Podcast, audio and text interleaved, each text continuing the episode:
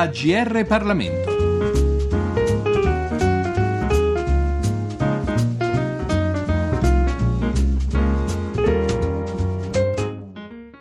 Saluto, un cordiale saluto a tutti gli ascoltatori da Giorgio Cirillo. Si salvi chi può, e questo è il titolo decisamente catastrofico del libro di cui ci occupiamo oggi, ma c'è un sottotitolo che possiamo anche definire consolatorio, magia della comunicazione, e quando si parla di magia si dà generalmente alla parola in questione un senso positivo. L'autore è Roberto Tombarello, giornalista di lungo corso, già inviato speciale, già direttore di un quotidiano e addirittura fondatore di un altro. Ora si occupa prevalentemente di comunicazione e analisi politica. Il libro, edito dalle edizioni Radici, è scarsamente distribuito in libreria, ma facilmente reperibile online. Perché dunque quel titolo da naufragio e quel sottotitolo quasi consolatorio lo chiediamo all'autore. Si salvi che può è l'allarme perché siamo sull'orlo del precipizio, è inutile negarlo, io prevedo un disastro economico, un colpo di Stato, una guerra civile, insomma qualcosa deve accadere se non si pone rimedio.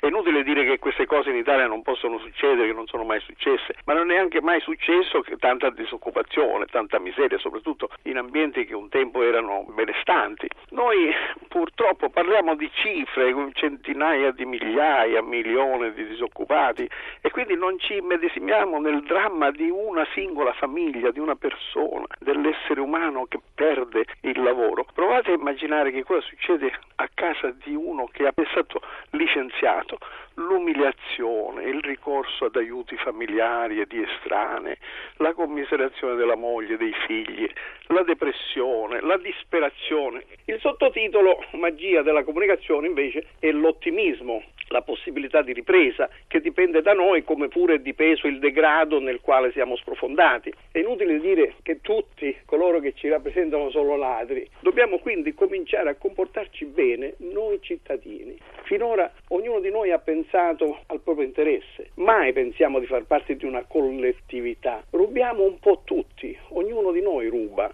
autorizzando chi ci rappresenta a fare gli affari propri anziché quelli dello Stato. Pensate, a causa del nostro egoismo e menefreghismo, al disordine del traffico cittadino. È meno grave forse rubare che parcheggiare l'auto in seconda fila. Dobbiamo smettere di rubare e di applaudire chi non lo merita. La comunicazione è un'arte di cui ognuno di noi è dotato, anche gli, i meno intelligenti e gli ignoranti è come un istinto che ci protegge dal male. Non basta guardare per vedere, bisogna osservare, perché la comunicazione non è solo la capacità di trasmettere al meglio il proprio pensiero, ma soprattutto di decifrare i messaggi che ci provengono dall'esterno e che al giorno d'oggi sono quasi tutti attentati alla nostra credulità e ingenuità. Osservando è facile scoprire una truffa, anche una possibilità di lavoro, si scopre un malessere del familiare o di se stessi prima che sia l'analisi clinica a rilevarlo. Io suggerisco come rimedio il ripristino del libro Cuore nelle scuole per ristabilire valori dimenticati, per recuperare sentimenti desueti, l'amore, la generosità, l'amor proprio, la dignità, la verità.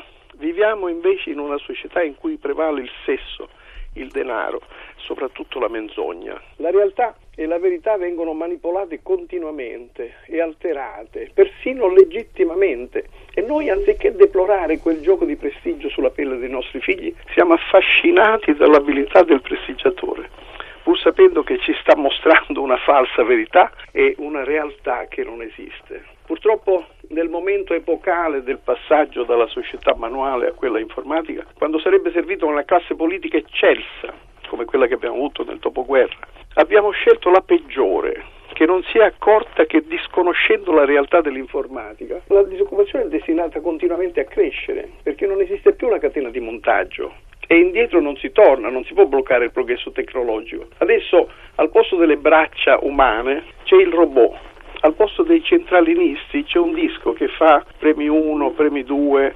Ecco, io concludo dicendo che il, il salvarci dipende proprio da noi, dal nostro comportamento, perché il nostro comportamento poi viene riprodotto da chi ci rappresenta e da chi ci governa. Abbiamo parlato di colpo di Stato, di rivoluzione e via dicendo, ma sono tutti eventi che, storicamente parlando, riguardano sempre una singola nazione. Oggi la nazione a cui dobbiamo fare riferimento, anche se non ha ancora dei confini politici, economici, addirittura geografici ben delineati, è l'Europa. E un colpo di Stato rivoluzione che sia a livello continentale è quanto mai improbabile. Io parlo del microcosmo italiano, però eh, eh, si riproduce in tutto il mondo occidentale quello che sto dicendo, tranne che negli Stati Uniti, per motivi di ricchezza naturale. In tutta Europa succede questo, cioè che noi ci abbiamo dimenticato che c'è l'informatica e ormai, quindi, io quando comprai la prima macchina, la, la Fiat aveva 350.000 dipendenti,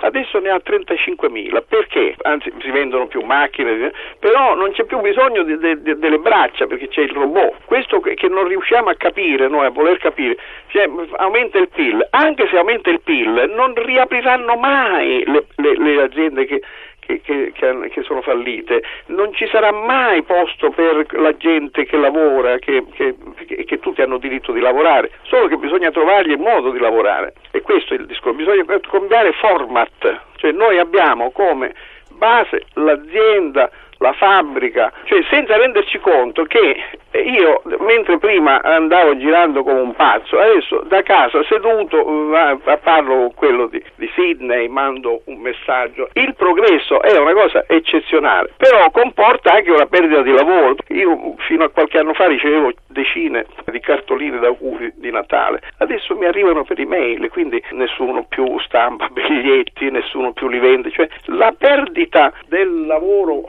manuale è così evidente che non si può continuare a pensare di dar lavoro a tutta la gente che è disoccupata così con lo stesso format di prima. Esiste dunque una soluzione? Ma la soluzione è da, secondo me ricominciare da dove siamo partiti, cioè nel, negli anni 50 eh, si, si, abbiamo avuto una pressione politica giusta per poter eh, andare a incrementare le, le fabbriche le catene di montaggio. L'Italia ha avuto la fortuna di non perdere, di non avere bombardato le, le, industrie, quindi sono state le uniche in Europa che funzionavano, si cercavano delle braccia per farle funzionare, quindi siamo andati in cerca nei paesi, nelle campagne, di gente che si trasferisse in città. Questo trasferimento in città era un, una cosa che tutti auspicavano, perché la, quando si, si, i centri di consumo sono più, più, vasti è più facile la distribuzione, quindi qualsiasi cosa viene facilmente distribuita nelle grandi città. Quindi questo appello politico perché la gente si trasferisse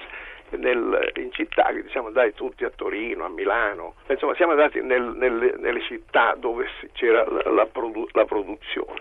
Ora, siccome questa produzione ormai è, è, esautorata, perché come abbiamo stabilito ci sono i robot, ci sono le macchine, ci sono i database, cioè, insomma tutto funziona senza l'uomo. Allora che cosa, cosa mi, diciamo, la, la, mia logica di, di osservazione qual è? Che se noi ritornassimo da dove siamo tor- venuti, cioè tornassimo nelle spiagge, in campagna, in montagna. Intanto incrementeremmo delle attività che abbiamo abbandonato e che non avremmo dovuto abbandonare, sono l'agricoltura, la pesca, il, il, turismo. Bisogna ricominciare da dove è nato il, diciamo, la magagna. Ecco, noi per tanti anni il trasferimento in città è stato eccezionale perché abbiamo avuto una produttività, l'Italia era al quarto posto fra i paesi più industrializzati, adesso invece è finita perché? Perché l'altra non ha più bisogno delle braccia. Allora, ritornando da dove siamo partiti 50 anni, 60 anni fa, possiamo trovare una soluzione migliore. Intanto nel modo di vivere, perché la città,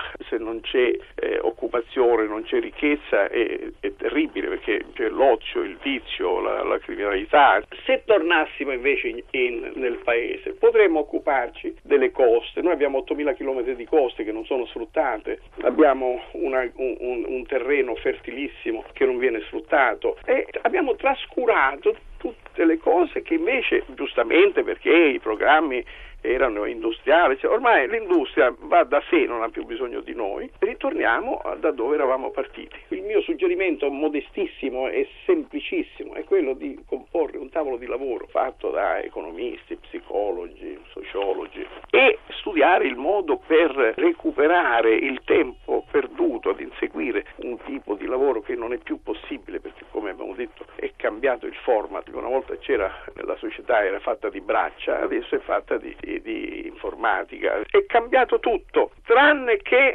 il, i programmi politici che eh, eh, sono fossilizzati alla vecchia maniera e quindi eh, a una ulteriore perdita di tempo. Abbiamo detto che il sottotitolo di Si salvi chi può è Magia della comunicazione e nel volume di comunicazione a tutti i livelli, da quello personale a quello che riguarda i mass media, si parla molto, tanto che c'è un brano che ci riporta molto indietro nel tempo, agli albori addirittura della comunicazione come mezzo tecnico appunto. Ascoltiamolo. La comunicazione può cambiare la vita e addirittura trasformare una semplice famiglia in un'importante dinastia. È il caso dei Rothschild che debbono la loro fortuna a uno dei mezzi primordiali di comunicazione, il piccione viaggiatore. Alla fine del 1700 erano piccoli commercianti di Francoforte. Il capostipite Amschel Moses Bauer aveva una bottega di orafo sulla cui porta, come insegna, aveva apposto uno scudo rosso, che in tedesco si traduce appunto Rotenschild. Oltre a riparare braccialetti e collanine come tutti i gioiellieri, faceva prestiti su pegno, un'attività del tutto legale a quel tempo. Per hobby allevava piccioni viaggiatori. Stimolato dal fatto che gli affari andavano a gonfie vele, Moses Bauer trasformò la bottega in una piccola banca e adottò il simbolo dell'insegna come nuovo cognome, mantenendo la religione ebraica che la famiglia ancora oggi pratica. In realtà si trattava di un'attività finanziaria che investiva i capitali di persone facoltose, tra le quali Guglielmo d'Assia, grande oppositore di Napoleone. Tutti e cinque i figli del capostipite ereditarono la stessa passione per i volatili e anche il bernoccolo per la finanza. Il padre quindi mandò ognuno di loro in una capitale d'Europa diversa per impiantare filiali della banca e così renderla internazionale. Il primogenito Amschel rimase a Francoforte, Salomon andò a Vienna, Nathaniel a Londra, Carl a Napoli e Jacob a Parigi. Prima di morire nel 1812 per i servizi prestati al principe d'Assia, il vecchio Moses fu insignito del titolo nobiliare di barone, di cui da allora la famiglia si fregia. Nel 1813 1916 il principe Guglielmo, che era il loro migliore cliente, partecipò alla battaglia di Lipsia dalla parte della grande coalizione contro l'esercito francese. Amschel affidò all'attendente del principe una gabbietta con alcuni piccioni per avere regolari notizie dal fronte. Infatti, quando il 19 ottobre Napoleone fu sconfitto, Guglielmo fece liberare due piccioni dopo aver allegato alle zampette il messaggio per Rothschild, che ne fu informato poche ore dopo. Prima che la notizia arrivasse a Francoforte e diventasse di dominio pubblico, il banchiere ebbe il tempo e la possibilità di investire adeguatamente il denaro degli Assia e anche il proprio. Si diffuse subito la nomea della sagacia dei Rothschild, che da quel momento divennero finanziatori di molte famiglie reali e dei loro eserciti. In realtà il vero talento finanziario di Rothschild consisteva nel saper sfruttare la comunicazione. Riuscivano a ottimizzare gli investimenti utilizzando le informazioni che grazie ai loro piccioni ottenevano prima degli altri. Il 14 aprile del 1814 Napoleone abdicò e fu esiliato all'isola d'Elba. Un anno dopo, nel marzo del 1815, riuscì a evadere e raggiungere Parigi, riconquistando il potere. Gli inglesi, alleati dei prussiani, erano decisi a distruggerlo definitivamente e marciarono verso Parigi. Napoleone li anticipò, schierando le proprie forze in Belgio per impedire all'esercito prussiano di congiungersi con quello inglese. L'idea sarebbe stata vincente se un suo ufficiale non l'avesse tradito. Proprio in prossimità della battaglia, infatti, il generale Bourmont passò al nemico rivelando i piani e la consistenza dell'esercito francese. Nathan Rothschild, memore del vantaggio avuto dalla sua famiglia due anni prima con la notizia della sconfitta di Lipsia, affidò una gabbia con due piccioni a un soldato dell'esercito di Wellington. Quando Nathan ricevette la notizia da Waterloo, avvertì con lo stesso sistema con cui tutta la famiglia era collegata anche gli altri fratelli. Così, grazie alla velocità di informazione informazione, cioè la comunicazione attraverso i piccioni viaggiatori, la rete di banche Rothschild ebbe ancora una volta occasione di moltiplicare la propria fortuna. Abbiamo parlato di Si salvi chi può, magia della comunicazione di Roberto Tumbarello, pubblicato dalle edizioni Radici. Da Giorgio Cirillo, grazie per l'attenzione e a risentirci alla prossima occasione. I libri AGR Parlamento. Per segnalare saggi di storia, politica, sociologia e diritto, scrivere a grplibri.it.